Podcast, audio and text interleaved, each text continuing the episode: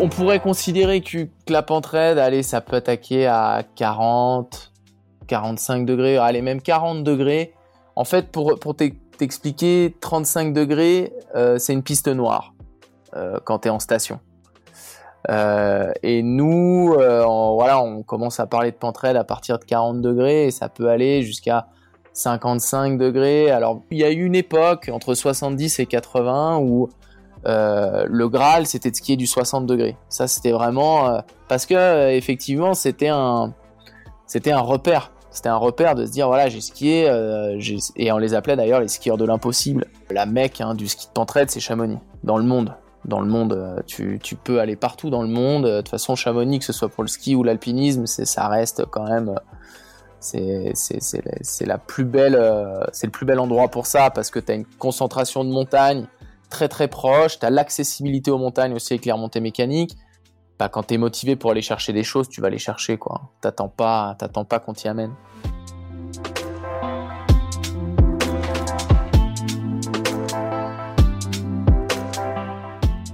Fais de ta vie un rêve et d'un rêve une réalité, nous dit Antoine de Saint-Exupéry. Bonjour à tous, je suis Pierre Arnaud d'Estremaux, voyageur et aventurier à mes heures perdues. J'ai créé le podcast Un bol d'air avec pour seul but de vous faire découvrir la face cachée de la vie des plus grands aventuriers, voyageurs et sportifs de ce monde, pour connaître tous les engrenages et les rouages qui façonnent finalement l'image publique que nous avons d'eux. L'idée est très simple, prendre une heure de leur temps pour vous partager les anecdotes les plus folles et vous faire rêver un peu. Bonne écoute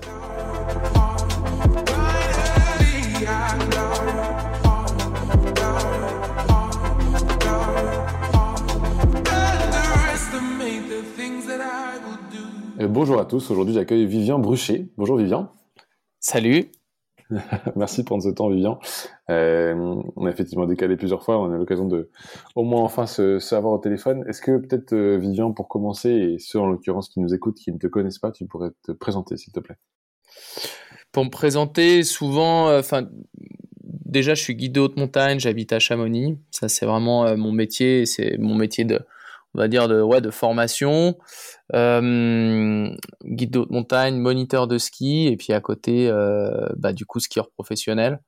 Euh, et passionné de ski de pentraide quoi. Voilà. Donc comment je peux c'est comme ça que je me présenterai. Le ski de pentraide alors la, la pentraide, c'est alors la pentraide, la pentraide c'est quoi? Alors à partir de quand Ouais, justement, la pentraide. Euh, bon, moi je considère cette pratique un peu comme du 50-50. C'est 50%, de ski alpinisme, enfin de ski et 50% d'alpinisme.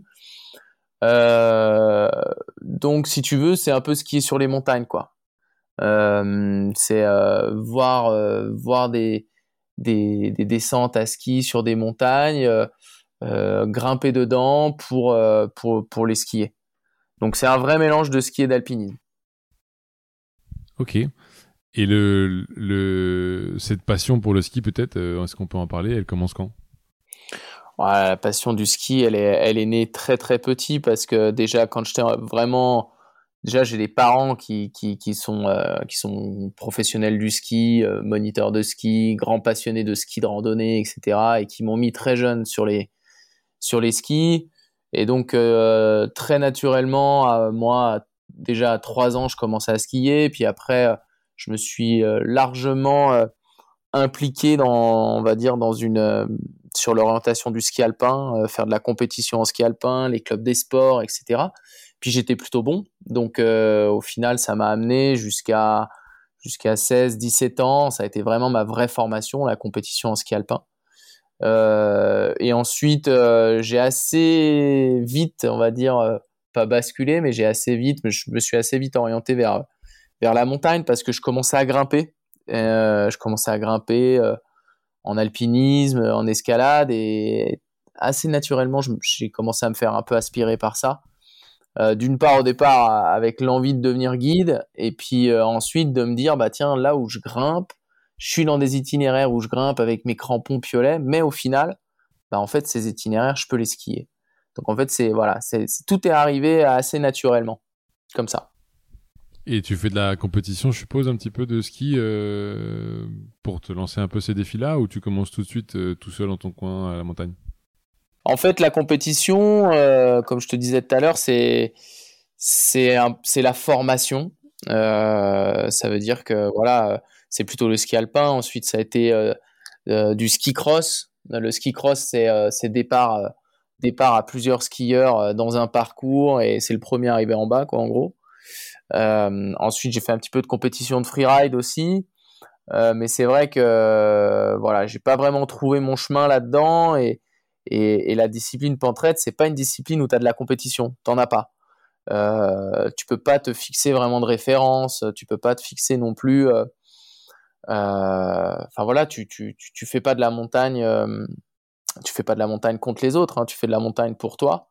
donc du coup, voilà, il n'y a pas de compète dans ce qu'on fait. Et donc, à la fois, ça amène aussi beaucoup de liberté dans la pratique. Beaucoup, beaucoup de liberté dans la pratique et beaucoup de créativité. Quoi. Il faut aller chercher des choses, il faut se renseigner, il faut regarder la montagne, l'analyser, etc. Quoi. Donc c'est un, un, un, autre chemin. Quoi. Et toi qui es toujours, euh, peut-être depuis tout jeune sur les skis, tu étais aussi toujours montagnard, donc euh, tu avais déjà euh, à côté cette habitude peut-être d'avoir le, bon regard peut-être sur les, pistes pour détecter ou déceler peut-être les endroits où tu veux passer? Bah, si tu veux, moi déjà, je, suis né et j'ai grandi à Chamonix, Mont Blanc. Euh, donc déjà, je pense que déjà cette destination-là, le fait d'être né au, pied des montagnes, né au pied de la verticalité, euh, j'ai une famille qui est, qui est dans la vallée euh, depuis, c'est des années, c'est vraiment très vieux, quoi. Je connais jamais la date exactement, mais c'est aux alentours de 1700.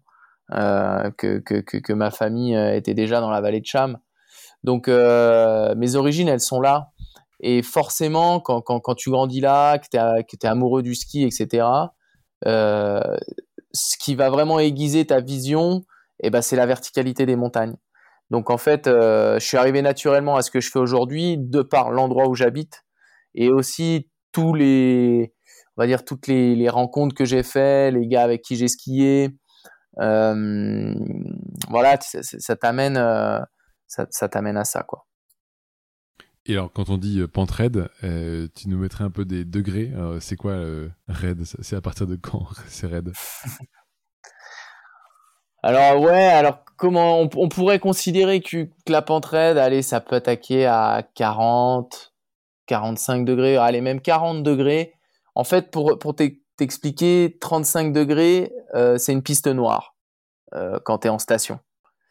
Euh, et nous, euh, on, voilà, on commence à parler de pentraide à partir de 40 degrés et ça peut aller jusqu'à 55 degrés. Alors, on va dire que si tu veux, dans l'historique de la discipline, c'est une discipline relativement jeune, hein, on va dire, parce que, allez, le, départ, les pionniers de la discipline, c'était dans les années 70, 1970. Donc, si tu veux, voilà, c'est pas non plus très très vieux.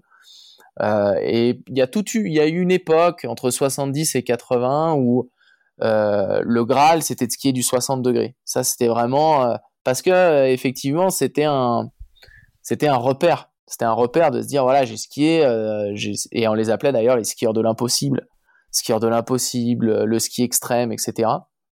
C'était toute une époque un peu comme ça parce que c'était vraiment très très nouveau à, à ce moment-là.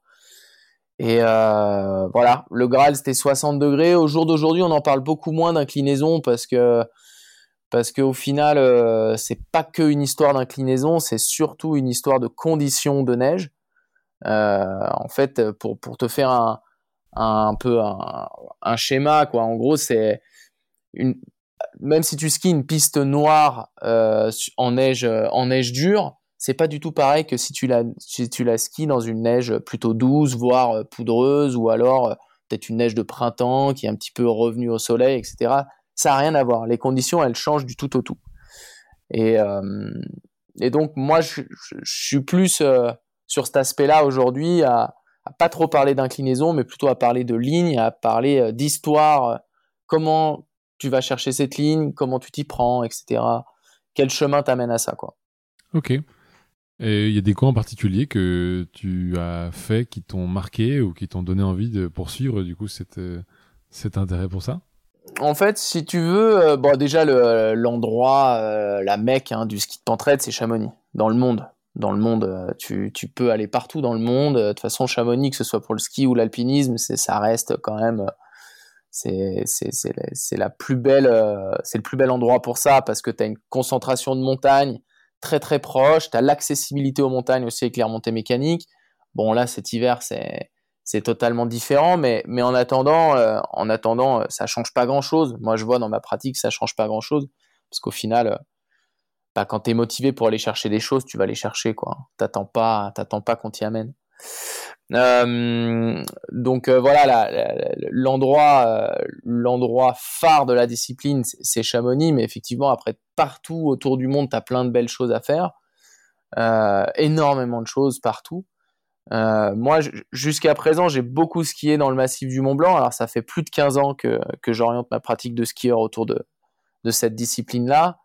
J'ai beaucoup skié dans le massif du Mont Blanc, tout simplement parce que je travaillais aussi beaucoup comme guide ou comme entraîneur en ski alpin ou comme voilà, j'étais très connecté avec un milieu professionnel et euh, donc j'avais moins le temps de, bouger, mais euh, mais maintenant, euh, enfin quand même les printemps et les automnes, je partais aussi un peu en expédition en Himalaya.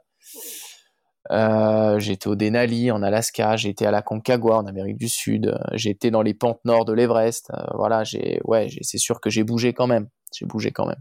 Et, et ces endroits-là, ils sont, ils sont accessibles pour quelqu'un qui a fait Chamonix. Ils sont quand même un step au-dessus. C'est quoi le, le, la préparation que tu fais pour quelqu'un comme toi qui a fait des années déjà à Chamonix?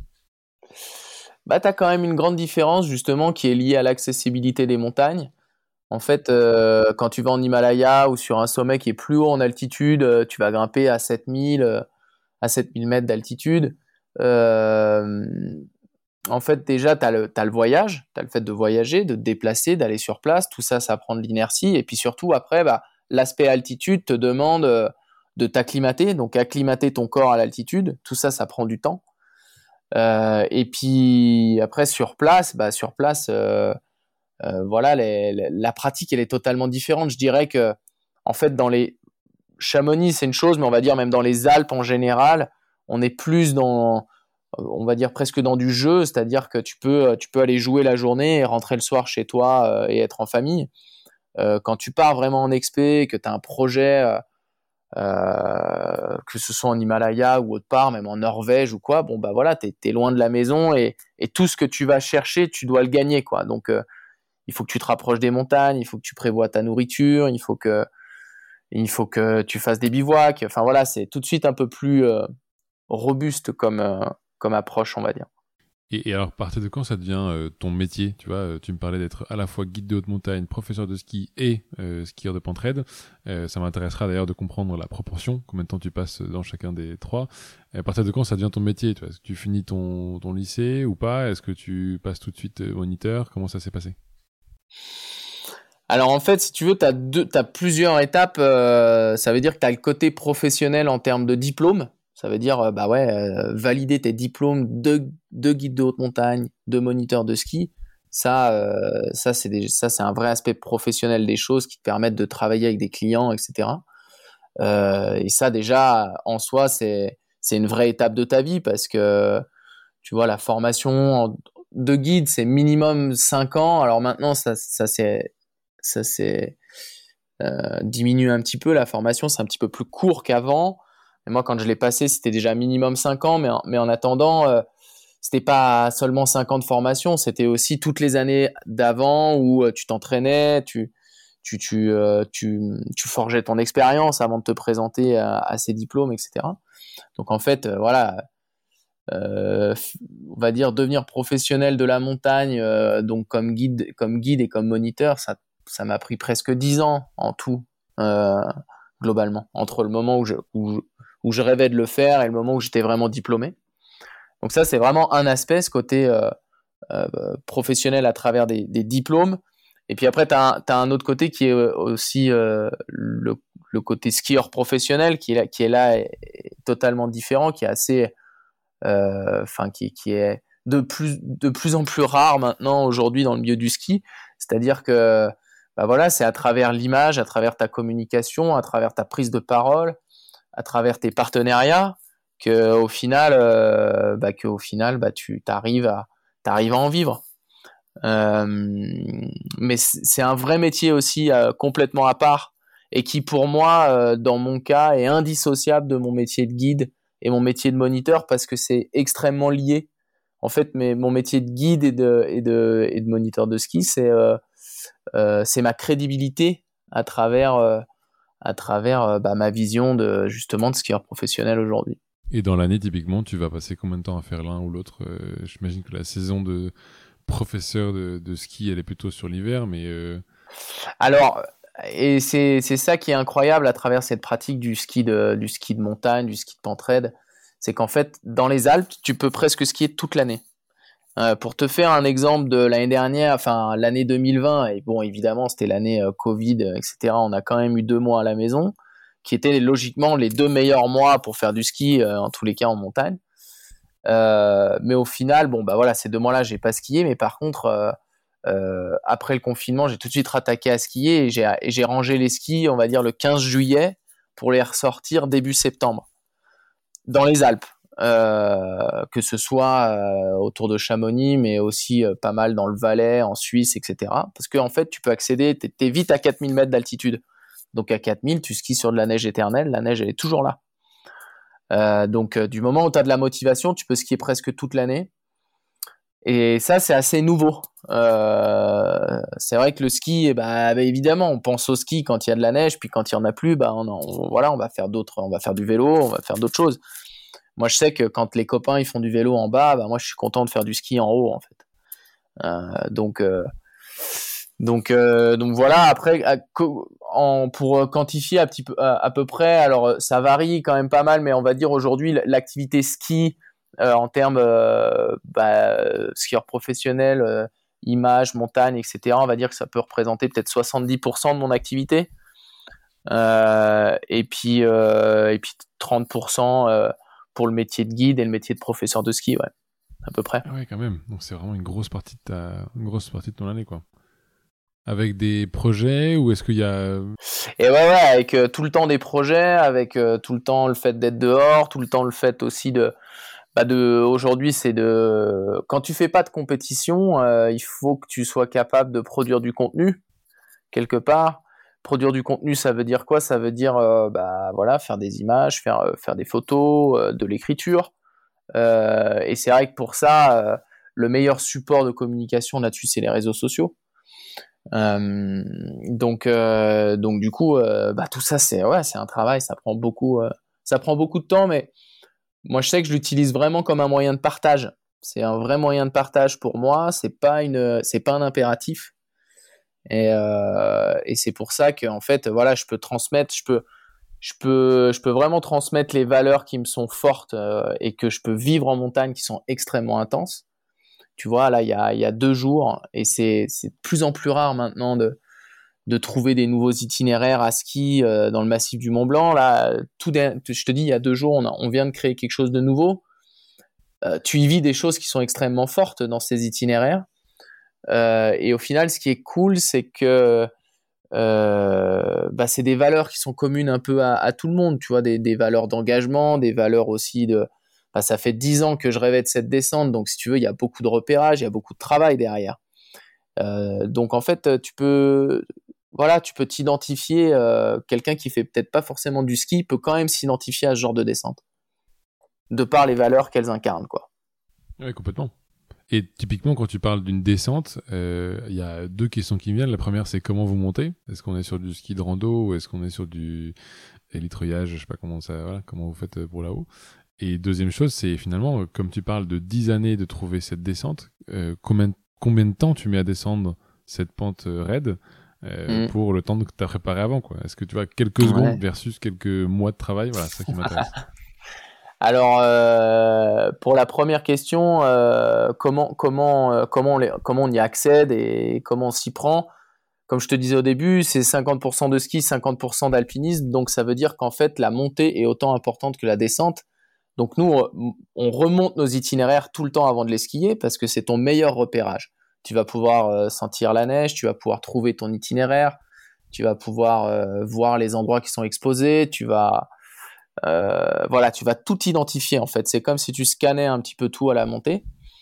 et du coup, pas du tout d'utilisation d'hélico parce que c'est pas du tout la pratique. Si tu veux, la, pratique du cette pratique du ski de pentraide, ça a quand même pas mal d'éthique, quoi. Hein, l'éthique un peu aussi traditionnelle, qui est que en fait, voilà, c'est pas, on n'est pas là pour consommer la montagne, on est là pour la vivre. Et en fait, pour la vivre, ton, chemin, il part de la vallée et il monte au sommet de la montagne. et donc moi, je suis clairement, clairement dans cette optique-là. Ah, je suis fermé à rien, mais, euh, mais mon optique, elle est quand même assez pure euh, là-dedans. Et, et, je trouve qu'on a, en tous les cas, quand tu un peu la, la patate et surtout quand tu as surtout envie, tu es motivé d'aller faire quelque chose, je veux dire, euh, tu peux aller loin, quoi. Tu peux aller vraiment très, très loin. Donc, du coup, ça, c'est un peu la première question. Puis la deuxième question, bah, pareil, si je te reprends l'exemple de la, la descente qu'on a faite, tout dernièrement, on a mis 6h30 à monter euh, et la descente est très itinérante, ça va à droite, à gauche, il faut chercher, etc.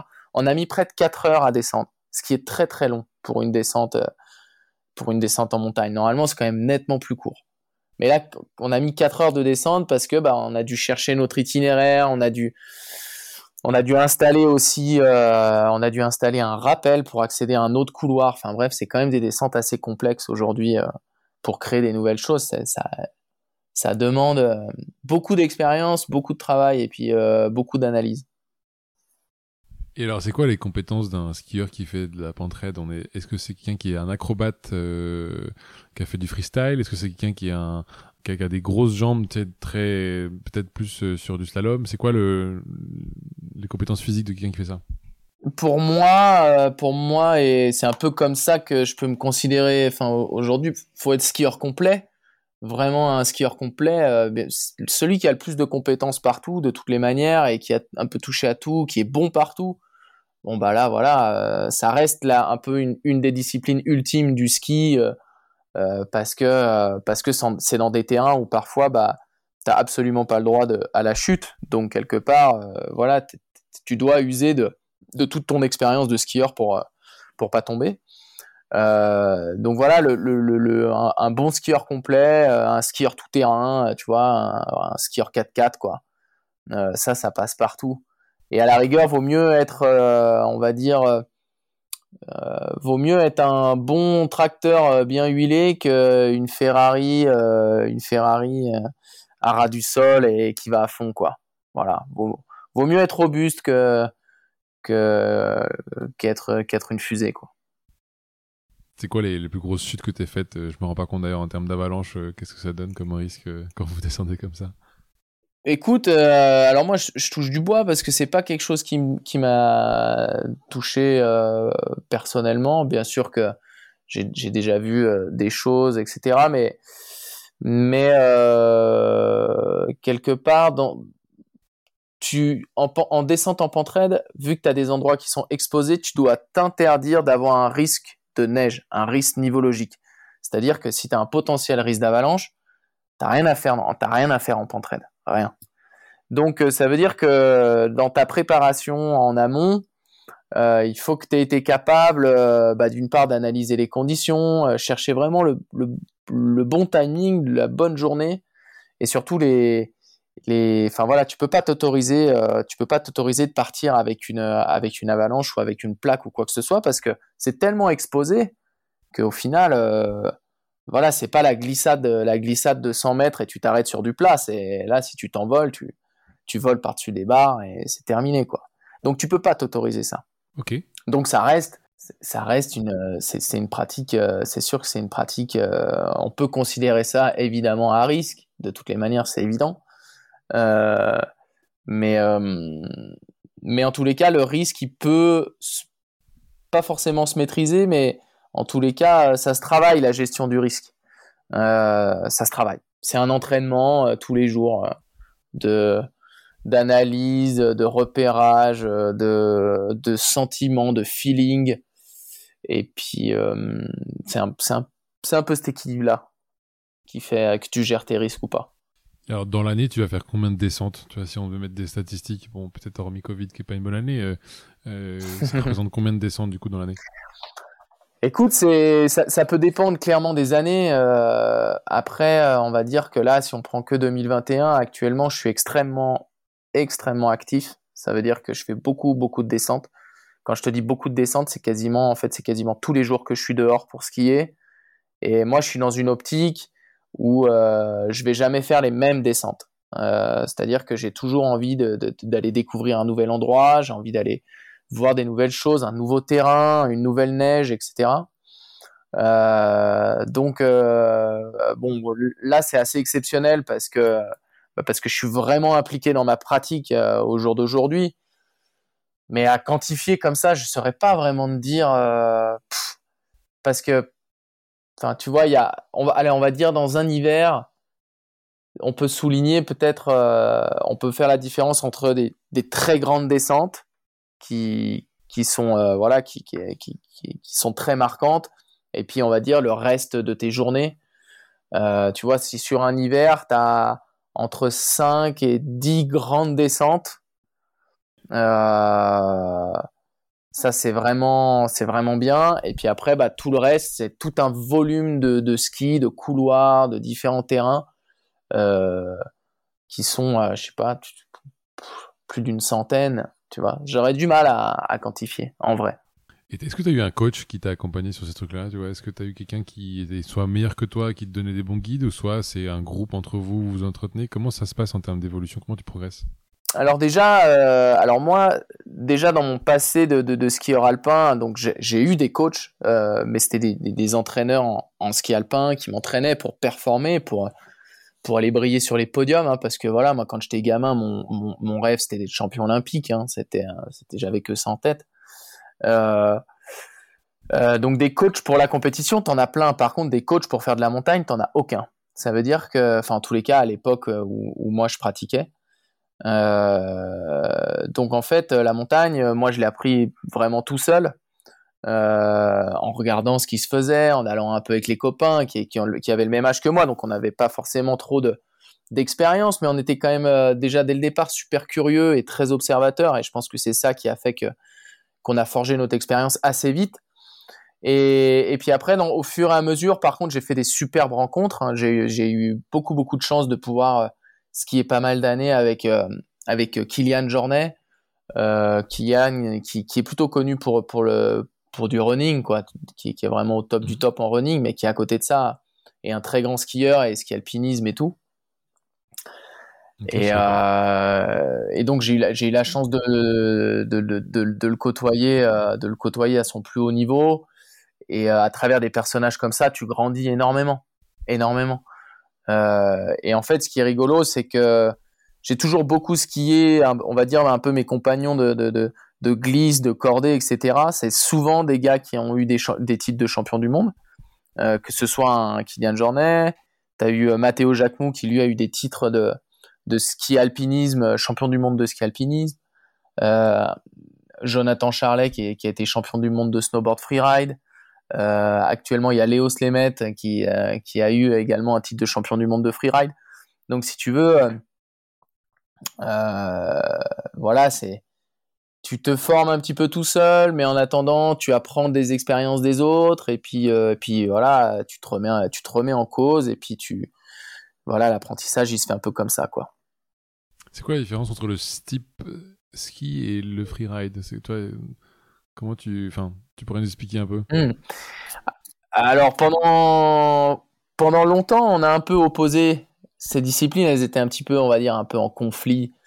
Euh, si tu veux, le, tu as eu toute une effervescence autour du ski freeride, qui est, si tu veux, une discipline euh, du ski qui est euh, euh, qui est plutôt une discipline vraiment basée sur la glisse, avec de la vitesse, avec de la poudreuse, avec euh, des sauts, etc. Donc avec une on va dire, des, des, compétitions qui existent là-dessus, le, Freeride World Tour, euh, où là, c'est des grandes faces qui peuvent être, qui peuvent être vraiment raides, hein, carrément. Euh, mais si tu veux, où les, où les skieurs sont, sont notés sur leur descente euh, en fonction de leur fluidité, de la vitesse, de leur ligne, etc. Euh, alors que, on va dire, euh, la pente raide, on va dire qu'on est plus dans un milieu d'alpinisme euh, encore une fois, il n'y a pas de compétition, il n'y a pas de notes, et puis euh, l'approche est différente. Là, on est plus effectivement dans une approche crampon piolet que dans une approche euh, bah, hélico, remontée mécanique, etc. Donc après, au jour d'aujourd'hui, les deux pratiques, elles se nourrissent. Ça veut dire que c'est pour ça qu'on, en fait, on sait plus forcément ce qu'est le freeride ou ce qu'est la pentraide, parce que tous les protagonistes qui sont, euh, euh, bah, qui euh, comment dire, tous les protagonistes actuels sont des mecs globalement très, très polyvalents. Donc en fait, voilà, on va piocher partout, quoi. On va vraiment piocher partout. Et c'est vrai que de l'extérieur, tu sais plus trop c'est plus trop ce que c'est. Mais ce qui est important, en fait, c'est que c'est que ça se dégage euh, tu une forme de une forme de plaisir et puis surtout une forme de une forme de rayonnement quoi je dirais et c'est quoi le niveau d'inquiétude que vont avoir tes proches euh, quand tu fais ce genre d'activité tu vois? À quel point est-ce qu'ils peuvent se soucier de euh, risque potentiel? Euh, en fait, je pense que bien sûr qu'il y a qu'il y a qu'il y a une forme d'inquiétude euh, forcément euh, autour, mais encore une fois, et je, le disais un peu tout à l'heure en disant si es vraiment tu prépares bien les choses, que tu as beaucoup de conscience par rapport à ce que tu fais, tu peux minimiser le risque. Tu peux, enfin, tu peux le minimiser, mais il faut quand même l'accepter de temps en temps. Ça veut dire que face, à des choses que tu peux pas contrôler, il faut savoir aussi euh, accepter de s'engager. Euh, donc, euh, quand, tu, pars déjà dans un itinéraire où tu sais que tu dois accepter le danger, déjà, déjà au départ de ton itinéraire, tu, peux déjà te dire, OK, aujourd'hui j'accepte de m'engager, ou au contraire, bah non, je l'accepte pas. Et à ce moment-là, tu peux très facilement renoncer. Ce qui est important, en fait, c'est de savoir euh, renoncer au bon moment. Et c'est ça qui peut être un peu plus dur parce que euh, et c'est peut-être pour là, c'est peut-être pour ça que que je pense que mes proches ils sont pas dans un souci permanent parce qu'ils savent que savent que je peux renoncer euh, vite. donc donc voilà, j'ai pas une pratique, je suis pas je suis pas un fou de l'extrême, vraiment loin de là. j'ai une pratique très très consciencieuse de ce que je fais. Après, après euh, voilà, t'as beau être euh, effectivement le plus consciencieux du monde, euh, quand tu es dans une pratique comme ça, forcément tu t'exposes. ça, c'est indéniable. Je mais bon, après ça, c'est ma vie est comme ça. Ma vie, elle est, ma vie, elle est là en fait. Et, peut-être pour bien comprendre aussi à ce niveau-là, comme tu parlais des réseaux sociaux tout à l'heure, ton année finalement, elle consiste à en, en, en projets que qui sont peut-être là pour mettre en avant certaines marques. Euh, tu vois, comment est-ce que tu vas te rémunérer? Est-ce que c'est par euh, des résultats vidéo, images, euh, de la communication, de la notoriété? Comment, tu vas Comment ça se passe? Oh, bah moi, j'entretiens des partenariats qui sont vraiment extrêmement proches et on va dire avec beaucoup beaucoup de confiance avec les marques avec qui je travaille. Et j'ai cette chance en fait de voilà, de d'être accompagné par des marques euh, d'une part qui me font rêver au départ et, qui euh, qui aujourd'hui voilà collaborent avec moi. Donc euh, c'est elles qui m'accompagnent dans mes projets. et après, bah, effectivement, c'est à toi de te construire, quoi. Hein. C'est à toi de te construire dans ta dans ta communication, dans, dans les réseaux que tu crées, dans dans les relations que tu peux entretenir avec les médias aussi, etc. mais on va dire que ça, ça c'est mon rôle à moi et je pense que c'est ce qui a pu changer aussi un petit peu dans le, dans le milieu euh, du sport en général, hein, euh, je pense. C'est que c'est qu'en fait aujourd'hui les athlètes ils, rayonnent, on va dire, un peu d'eux-mêmes. alors à travers effectivement la, compétition, le haut niveau, le fait de, briller sur des podiums, bon bah voilà là déjà c'est déjà quelque chose. Mais c'est vrai que quand t'as pas de compétition, bah, bah voilà il faut euh, il, faut, euh, il, faut, il faut faire des choses par soi-même. Alors comment ça s'est passé du coup cette année 2020 Peut-être euh, si on peut rentrer rapidement dans le détail à ce niveau-là. Qu'est-ce que tu trouves comme astuce pour contourner cette difficulté?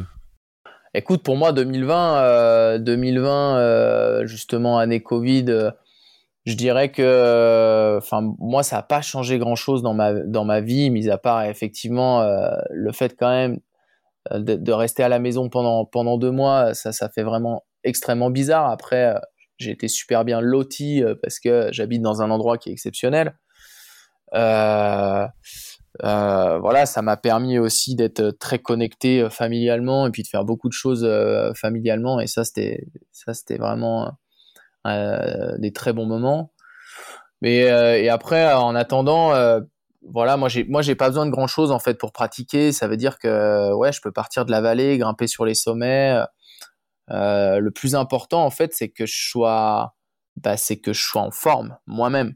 Donc je sais que l'aspect confinement, j'en ai aussi profité pour beaucoup m'entraîner, m'entraîner à la maison, euh, rêver de projets, etc., pour être prêt pour la suite. Et, euh, dès que ça, dès qu'on a pu ressortir, bon voilà, c'est clair que là j'ai plus arrêté jusqu'à quasiment jusqu'à maintenant. En fait, au final, ça, s'est très très rapidement enchaîné derrière. Donc euh, donc en fait là, je pense qu'il faut. Enfin moi j'ai vraiment dû miser sur le fait d'être euh, d'être au top, euh, au top euh, physiquement et dans ma préparation. Tiens, je pensais à un point. Tu, tu disais que ton, tes parents, tu as eu la chance avec tes parents d'être très vite sur des skis dès tes 2-3 ans. Tu disais justement que tu allais récupérer tes filles à la fin de notre échange. Est-ce que tu as l'intention de faire pareil avec tes filles et de les mettre très vite au ski? Et ouais, ouais, carrément. Bah, alors, je veux pas être le, papa qui pousse ses enfants, etc. J'ai pas cette optique-là. Et même déjà en, tant qu'entraîneur, j'étais pas comme ça euh, avec mes coureurs ou quoi. J'étais euh, quand même plutôt dans la, voilà, dans, je suis vraiment dans la formation et dans l'écoute et puis d'essayer de les amener au meilleur de ce qu'ils peuvent être eux-mêmes. Euh, après, bon, c'est sûr, là, bah, moi j'ai deux filles, euh, bah, les deux skient déjà. Enfin, la, plus grande a 3 ans et demi, euh, alors elle skie bien. Hier matin, on était en train de glisser ensemble, c'était super. Et euh, la plus petite, elle a 15 mois et elle me surprend. Elle est déjà sur les skis aussi, elle tient debout. Euh, voilà, après, voilà, en tant que parent, tu es toujours fan de, es toujours fan de plein de choses. Mais, mais, mais voilà, encore une fois, moi, c'est ma vie. Si j'arrive à leur partager ce que moi j'aime, euh, et de leur transmettre euh, la passion qu'ont pu me transmettre, mes parents euh, avant. voilà, moi je crois vraiment beaucoup beaucoup en, bah la passion et puis au final, au final, voilà, je serais tout à fait ouvert. Par contre, si elles sont passionnées par d'autres disciplines, et je serais très heureux de les accompagner dans, dans aussi dans d'autres disciplines. Ça m'ouvrira un peu l'esprit, probablement. Ce sera peut-être le seul moyen pour m'ouvrir l'esprit, d'ailleurs. Est-ce que le, ski de pentraide, c'est une discipline solitaire ou c'est plutôt au contraire une discipline très très groupe? Alors, tu as vraiment les deux visions par rapport à ça. Euh, moi, je suis extrêmement dans le partage. Ça veut dire que je veux partager les descentes, euh, même si, euh, bah, même si potentiellement je peux être à l'initiative des choses, même si potentiellement quelquefois bah, je peux avoir quelque part un niveau technique supérieur, mais, mais j'ai besoin euh, pour moi, ça fait vraiment partie de l'histoire de les partager et je trouve que du coup, il y a de la transmission là-dedans. Il y a, euh, tu, tu, tu, tu, partages tes émotions, tu, vas partager tes doutes, euh, tes craintes et puis, puis surtout, tu vas prendre des décisions en commun. Et moi, j'aime beaucoup, j'aime beaucoup cette vision-là. par contre, c'est clair que c'est pas du tout le cas de tout le monde et même, on va dire, historiquement, encore une fois, dans la discipline, tu as, on va dire, les skieurs un peu solitaires et puis les skieurs de cordée et tu as assez peu, euh, as quand même assez peu d'exemples de skieurs de cordée. Euh, ceux qui ont été quand même les plus, on va dire, euh, pionniers là-dedans et les plus visibles, ça a été une cordée euh, qui était de, avec Anselme Beau et Patrick Valençant. Ça, c'est vraiment un peu les pionniers de la discipline et qui avaient l'habitude de faire des projets ensemble, qui faisaient du ski ensemble et tout ça. Et moi, j'étais vraiment inspiré par ça. Et après, tu as eu un petit peu plus des skieurs euh, solitaires euh, tu peux avoir par exemple un. Alors c'est un peu différent, c'est quand même une vraie légende de la discipline. Euh, Pierre Tardivel, il, il a, pas toujours tout fait tout seul.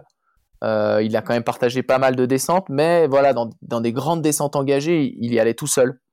De la même manière, il y a eu d'autres skieurs, hein, il y a eu Rémi Lécluse qui, qui était un ami, etc. Et, et pareil, qui lui c'est beaucoup de descentes tout seul. Actuellement, tu as, as, un autre skieur extrêmement actif, euh, avec qui j'ai skié un petit peu aussi, euh, qui est Paul Bonhomme, qui fait beaucoup beaucoup de descentes tout seul. Euh, je reçu, je reçu. Et, et, je le comprends tout à fait. Voilà. Bah voilà, bah, tu vois, Paul, Paul fait des très grandes descentes. C'est un vrai ami privilégié. Hein. Je l'avais encore ce matin au téléphone. Justement, il m'appelait par rapport à une descente que, que la, dernière descente que je, que je viens de faire. Euh, et et euh, donc euh, voilà, lui dans sa pratique a fait quand même pas mal de descentes tout seul.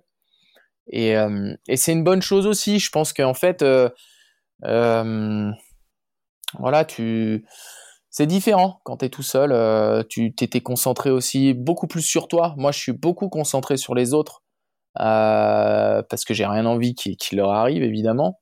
Et, euh, et parce que je, je, très souvent je suis quand même assez responsable responsable de ce qui se passe hein, parce que je suis souvent à l'initiative des choses donc euh, donc c'est un peu moi qui, qui gère. Mais bon voilà j'aime bien ça ça va ça me va. C'est quoi du coup les prochains défis qu'on doit s'attendre à, à, voir sur tes prochains réseaux? Écoute il n'y a pas forcément de il n'y a pas forcément de. Je me fixe pas en fait euh, vraiment de, de défis euh, ou me dire tiens j'ai envie de faire ça ça ça ou une liste euh, de, ce que je veux faire. en fait j'essaye d'être vraiment observateur des conditions. Où est-ce que c'est bon Qu'est-ce qui me donne envie Qu'est-ce qui me donne pas envie Où est-ce que je mets mon curseur d'engagement Voilà donc en fait c'est plutôt et d'ailleurs, on va dire que le dernier film euh, qui est, que, que, voilà, que j'ai sorti, qui s'appelle Entre les lignes, c'était plutôt, on va dire, un espèce de, de compte rendu de mon hiver. Euh, c'était un peu, tu m'accompagnais dans des descentes, euh, il y avait des descentes engagées, il y avait des descentes qui étaient plus glissantes, il y avait des descentes, euh, voilà, totalement différentes tout au, tout au long de l'hiver. Et je pense que hum, je pense que c'est un peu ça. Euh, après, voilà, j'ai pas, non, j'ai pas, j'ai pas de défi précis. Je me suis, je suis pas forcément dans l'optique de recréer un film, etc. Je suis plutôt dans l'optique de vivre ma pratique au maximum, prendre un max d'expérience et puis euh, surtout pouvoir la transmettre euh, derrière, que ce soit à travers les images, euh, mais aussi à travers des stages, etc. de formation. Tiens, tu parles à l'instant de film. Euh, peut-être parenthèse rapide sur le matériel. Est-ce que quand tu pars, t'embarques euh, une, deux, dix GoPro euh, ou pas GoPro d'ailleurs Est-ce qu'on te filme? Est-ce que c'est toi qui t'autofilme Comment ça se passe? Moi, j'ai eu plusieurs étapes. En fait, j'ai eu la chance de pouvoir travailler au départ avec avec des, on va dire des pas des boîtes de prod parce que c'était un personnage, c'était Sébastien Montaz-Rosset et Seb, en fait, il quelque part, il savait tout faire. Euh, part, d'une part guide, d'autre part athlète, d'autre part euh, cinéaste, euh, réalisateur, tout ce que tu veux. Donc en fait, moi j'ai eu la chance qu'il me qui me qui se focalise sur ma pratique et qui me dédie un film. Ça c'était en 2013 et et du coup c'est vraiment le, le, film qui m'a entre guillemets on va dire fait naître un peu dans dans ce milieu de, du ski, de montagne, etc. Euh, donc là, c'était lui qui me filmait, qui m'accompagnait. Euh, le deuxième film était déjà un peu différent parce que euh, là, c'était un peu plus moi qui, qui, filmais mes réalisations avec quelques fois de l'aide extérieure où il y avait des images aériennes de, copains. et puis, et puis maintenant, de plus en plus, en fait, c'est moi qui produis les images et, et non, non, je, je pars pas avec 10 GoPro. Je, à la rigueur, je pars avec une GoPro iPhone, euh, des fois un peu un boîtier, et puis euh, évidemment quand même les drones maintenant sont vraiment bien parce que tu une image aérienne te permet de situer quelque chose. Donc très très léger dans la production et très proche de nous. voilà, quand t'as pas envie de filmer, c'est là où faut filmer au final, bien souvent. Donc, euh, si déjà nous, on est déjà à la limite de filmer, je, voilà, je t'explique même pas euh, pour un cadreur vidéo euh, qui a moins la pratique que nous. Lui, lui, ça fait bien longtemps qu'il est en train de boire un chocolat chaud à la maison. Hein. C'est quoi le comment dire l'échéancier que tu te donnes dans ce sport-là? Est-ce que est-ce que c'est on verra bien. Est-ce que tu te donnais une limite euh, hmm. Je sais pas si on parle de, carrière sportive, comme c'est le cas dans beaucoup de sports, tu, tu t'arrêtes à un certain âge. Est-ce que tu comptes arrêter à un moment donné? Euh, alors ça c'est en fait c'est ce qui est magnifique d'ailleurs dans cette pratique c'est qu'au final et moi c'est ce que je dis souvent tu sais il y a un peu un proverbe en montagne euh, même chez les guides on dit tiens un bon guide c'est un vieux guide voilà c'est quelqu'un qui a réussi à faire toute sa carrière ça c'est un peu un on va dire un proverbe comme ça et, euh, et par rapport au ski euh, moi, les, descentes, on va dire les plus grandes descentes que j'ai pu faire, euh, là dans le massif, qui, sont des descentes assez marquantes comme le Nant Blanc, la Blanche de c'est, c'est, dans le milieu montagne, c'est, des noms qui sont connus. Et mais si tu veux, moi, ce que je dis souvent, je dis bah tiens, ces descentes-là, déjà, je vais pas y revenir, j'y reviendrai pas forcément. Par contre, si j'y reviens à 60, 65 ans, là, ça veut dire que j'aurais vraiment, j'aurais vraiment fait une carrière. Euh, donc en fait, tout ça pour te dire que, non, je me fixe pas du tout d'échéancier euh, et, en même temps, c'est une pratique que tu peux pratiquer jusqu'à vraiment, enfin tant que tu skis, tu peux skier en pentraide du moment où tu tiens sur tes jambes et que ta pratique elle est que ta pratique elle est elle est adaptée euh, aux conditions, etc. Mais voilà. Donc euh, non, non, ouais, on se reparle dans allez, 35 ans si tu veux. 35. Allez, défi. Le rendez-vous est pris. Le rendez-vous est pris. Est-ce que tu as déjà été frustré, comme tu parlais tout à l'heure, de limites euh, et de savoir renoncer et que tu as une bonne capacité à, ne pas t'engager si tu penses que ça vaut pas la peine ou que c'est trop risqué euh, Des frustrations du coup de ces éléments-là pour lesquels tu t'es préparé ou des heures d'ascension qui finalement aboutissent pas à ce que tu voulais faire Comment tu les gères du coup ces frustrations? Euh, Alors frustration, ouais, ça peut arriver des fois, c'est sûr, quand tu voilà, t'es impliqué dans un projet, t'es bah voilà, tu t'organises pour y aller. Évidemment, bah maintenant, moi j'ai la vie familiale aussi à gérer, donc euh, voilà, tu dois mettre un peu du temps de côté, tu te déplaces, euh, tu vas, tu vas chercher des montagnes, et puis finalement, ah, t'es pas loin d'arriver à, à ton objectif, puis et puis finalement, bah voilà, ta, raison fait que fait que tu dois faire demi-tour parce que bah as analysé. Euh, je te parle de ça parce que je l'ai vécu il y a peu de temps. J'analysais en fait un changement de conditions qui faisait que indéniablement, si je continuais, j'allais dans le mur. Donc, euh, donc il a fallu faire demi-tour. C'est sûr qu'au départ, bah voilà, t'es, dans tous les cas, c'est sûr que tu as un sentiment de déception. Après, euh, par contre, euh, pour moi, c'est que de la formation. je le prends vraiment comme de l'expérience. J'ai souvent entendu que, que, que c'est dans l'échec que tu as les plus belles victoires. Et ça me parle de plus en plus. Ça me parle de plus en plus parce que, voilà, quand j'avais 20 ans, j'aurais peut-être pas eu ce même discours. Euh, voilà, aujourd'hui j'en ai, j'en ai 34. Et ben, et ben dans ma pratique aujourd'hui, je le prends vraiment comme ça. Quand je dois faire demi-tour, c'est qu'au final, bah voilà, c'était pas le bon timing, c'était pas le bon moment. Et puis, euh, puis il faut que je revienne, faut que je revienne, faut que voilà. Et du coup, la satisfaction après, elle est, en fait, moi aujourd'hui, je tire de la satisfaction si quand je rentre chez moi, je suis, je suis droit dans, je suis droit dans mes baskets quoi. Je me dis, je me dis, bah voilà, aujourd'hui, euh, aujourd'hui, j'ai je me suis pas trop engagé, j'ai pas, je me suis pas mis en danger inutilement. Euh, euh, et du coup, euh, j'ai une pratique vachement saine comme ça. Si tous les jours je pousse un curseur et je suis toujours un peu dans le rouge, déjà un, jour ou l'autre, je vais, je vais vraiment, je, vais, je peux vraiment me faire mal. et en attendant, je, je le vis pas bien.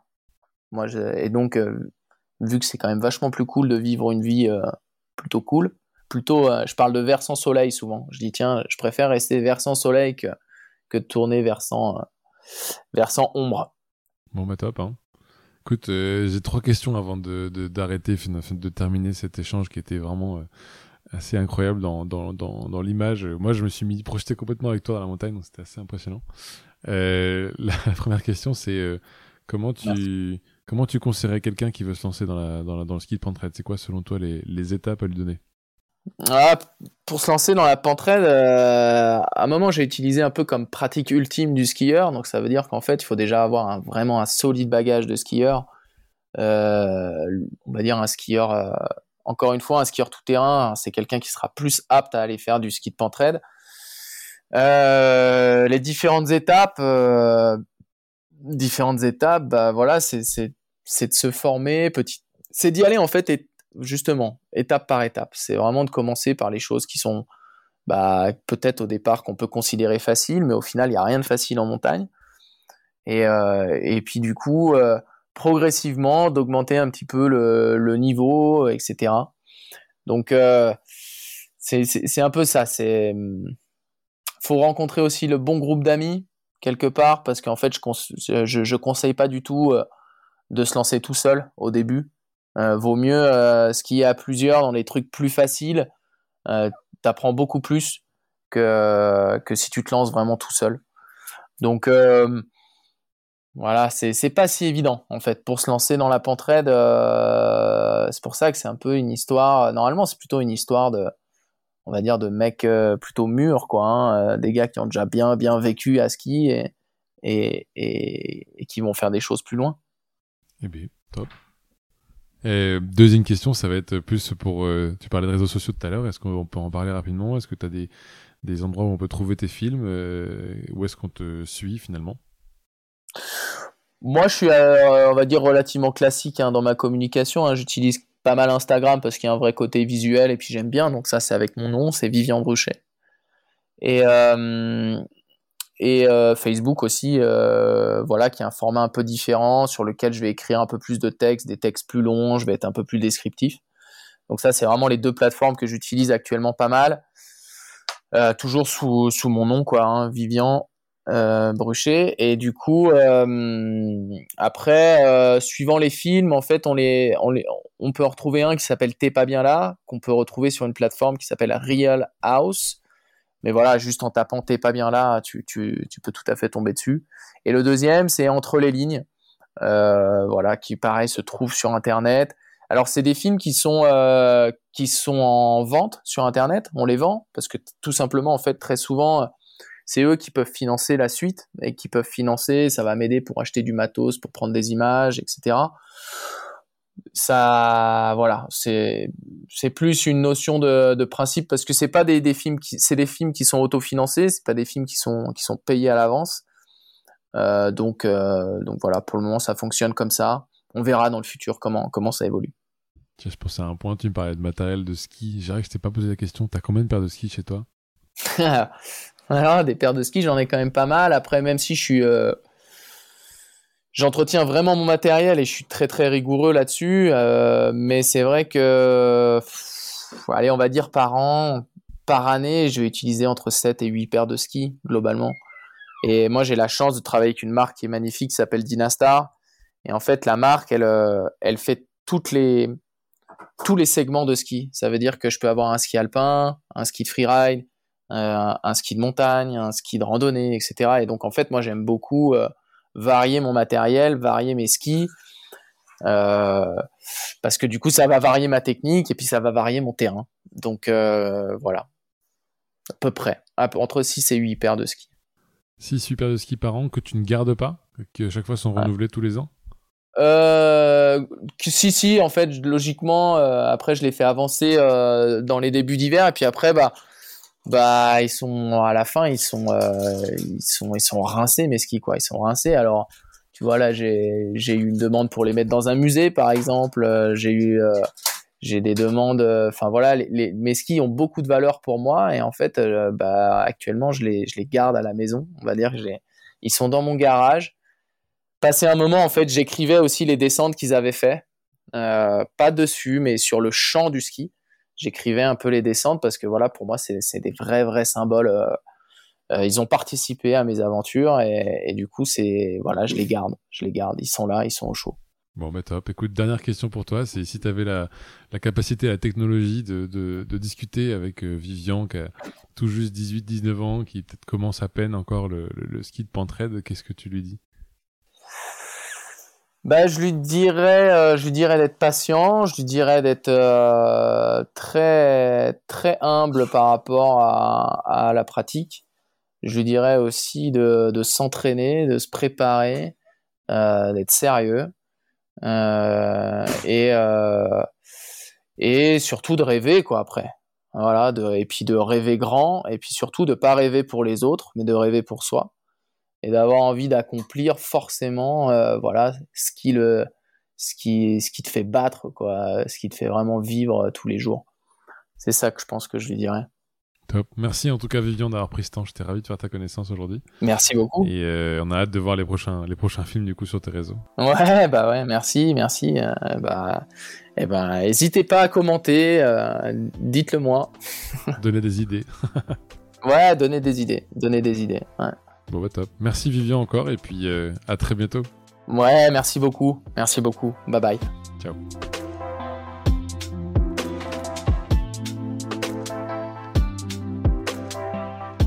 Si vous avez aimé ce podcast, n'hésitez pas à le partager à au moins deux personnes pour le faire connaître encore plus.